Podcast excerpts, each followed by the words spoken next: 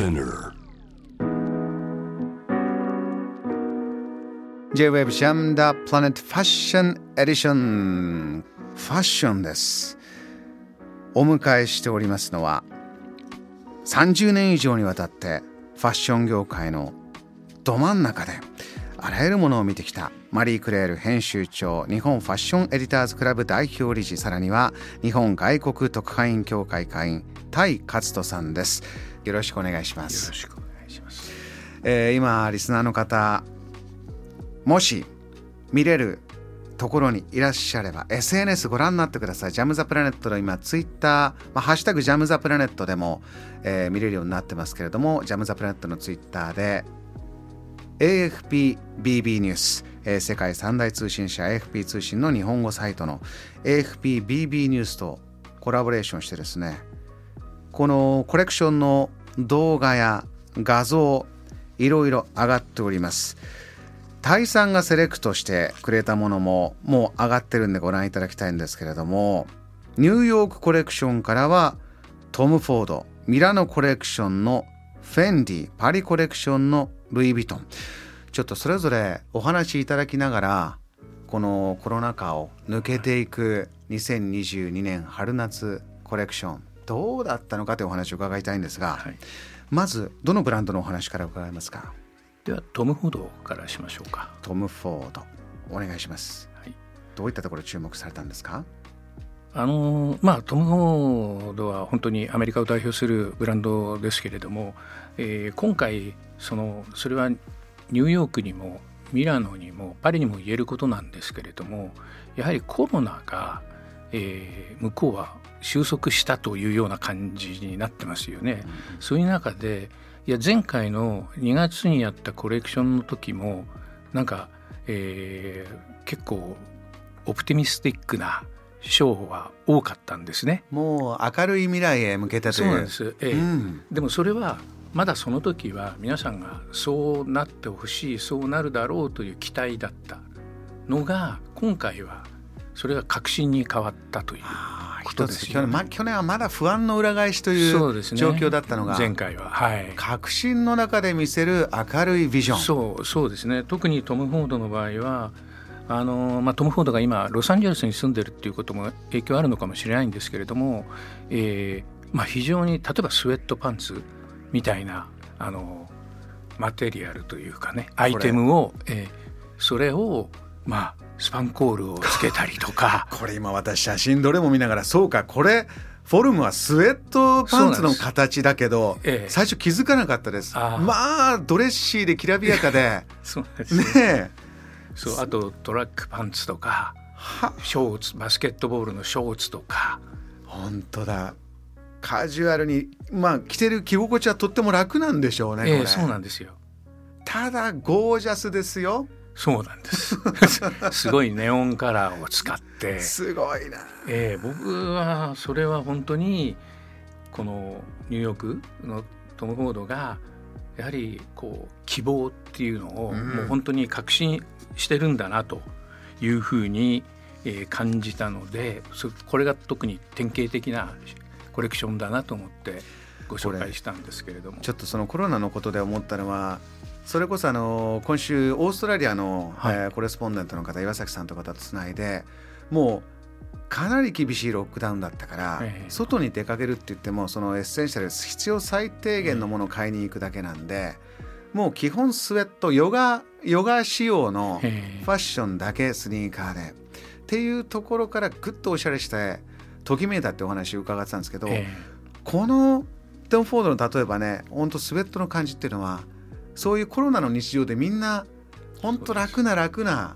ものを経てきたものもなんか感じますね。ーそうでしょう。うんだそのつまり非常に楽な形ででもそんだけの色使いと光と輝きがあればそのままクラブに行けるとか本当だそういう感じなんですよね。これまさに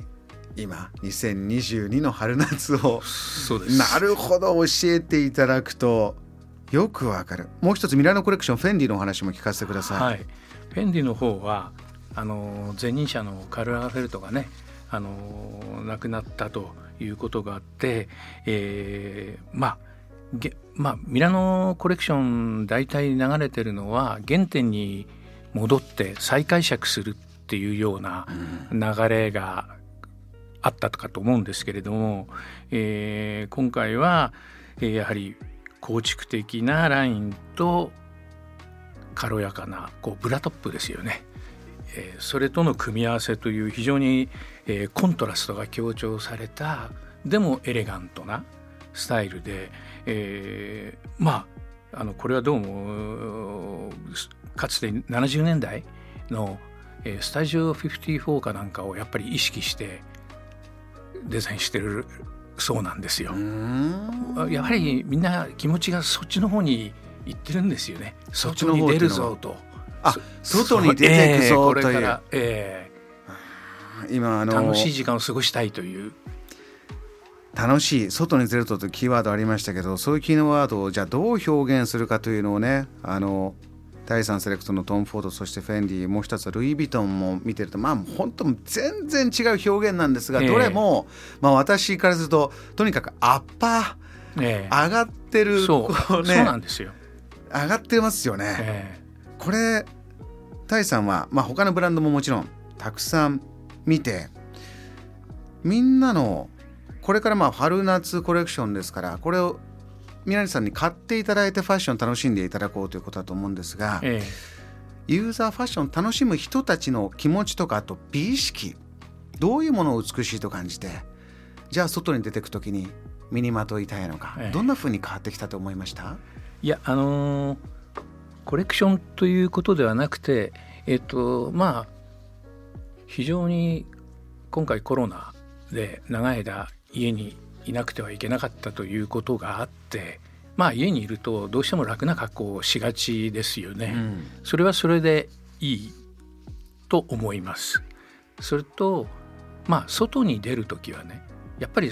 気持ちの切り替えとかやっぱり誰か人と会う時はやっぱり変わんなきゃいけないじゃないですか、うん、スイッチを入れるというか、はい僕だからファッションってそういうもんだと思うんですよね。あのだからトム・フォードがこういうものをスウェットパンツをタンクトップとかそういうものをデザインしてもやっぱりどっかで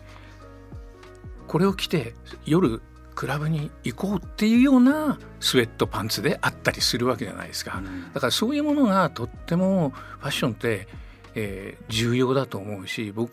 なんていうのかな僕はこの業界にいるから余計思うのかもしれないんですけれどもあんまりこうカジュアルカジュアルっていう流れは大きな流れだけれども果たしてそれでいいのかなっていう思いはあるんですよね。でもカジュアルにするんだったら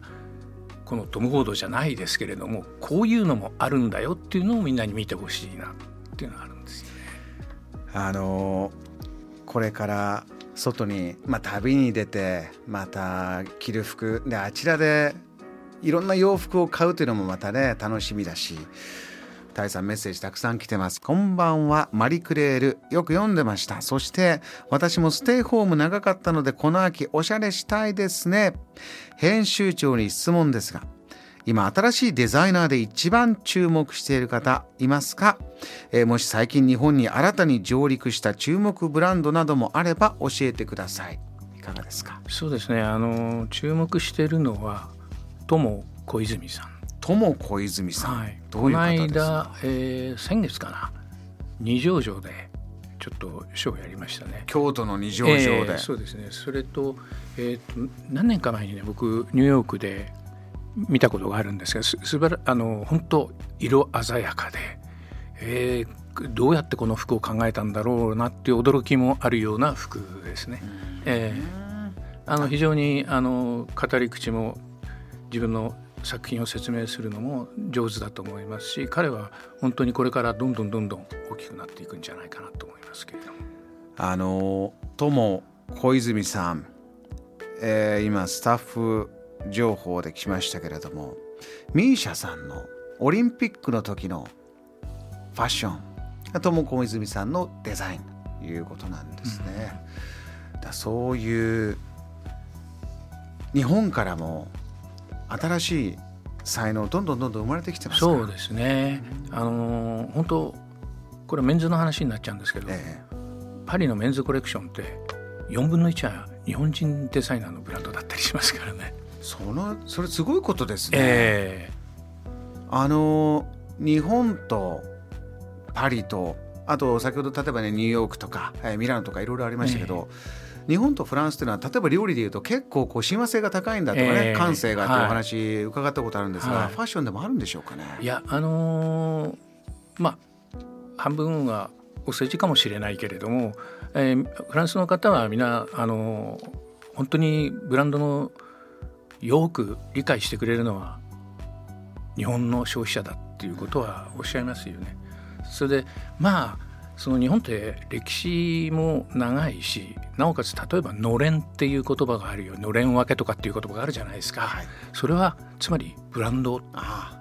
ですよね。あなるほど。ええだから、あのー世界で一番古い会社っていうのは、えー日本にあるんですよね金剛組という自社仏閣の建設会社そ創業が600西暦そう600何年ですよ。そうなんですか。ええそれで200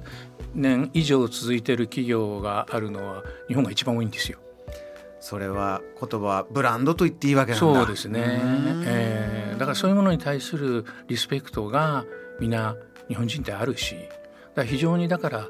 あのフランスのこう文化とこう受け入れやすいというか文化を受け入れやすいというかよく理解できるっていう部分があるのかもしれないですね。それこそ600何年からもちろんずっと同じものを作ってるわけじゃなくて時代に合わせてどんどんどんどん新しくするという感覚が日本。とっても実はあるんだよ。こんなメッセージも来ました、えー質問です。現在トップブランドでのサステナブル素材やエシカル素材使用状況どうなってるんでしょうか？気になります。はい、あのちょっとねあの今回のコレクションに関してはあの現地に行って見てるわけでもないので何とも言えないんですけれどもただ、えーラグジュアリーブランドファッションファッションブランドにとってやはりその持続性、えー持続の可能性サステナブルなことっていうのは今一番重要なことですよね。つまり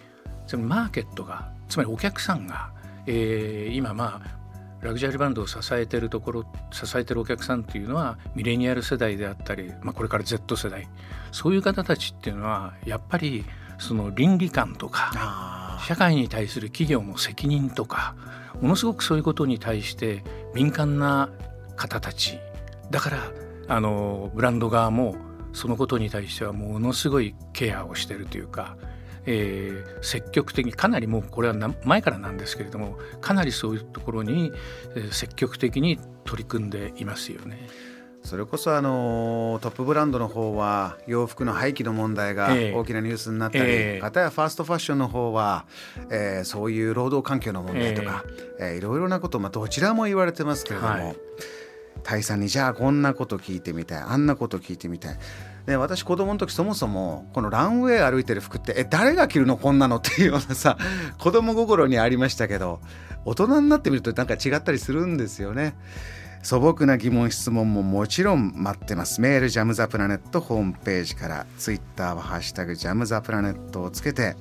あなたのメッセージお待ちしています Jam, the planet.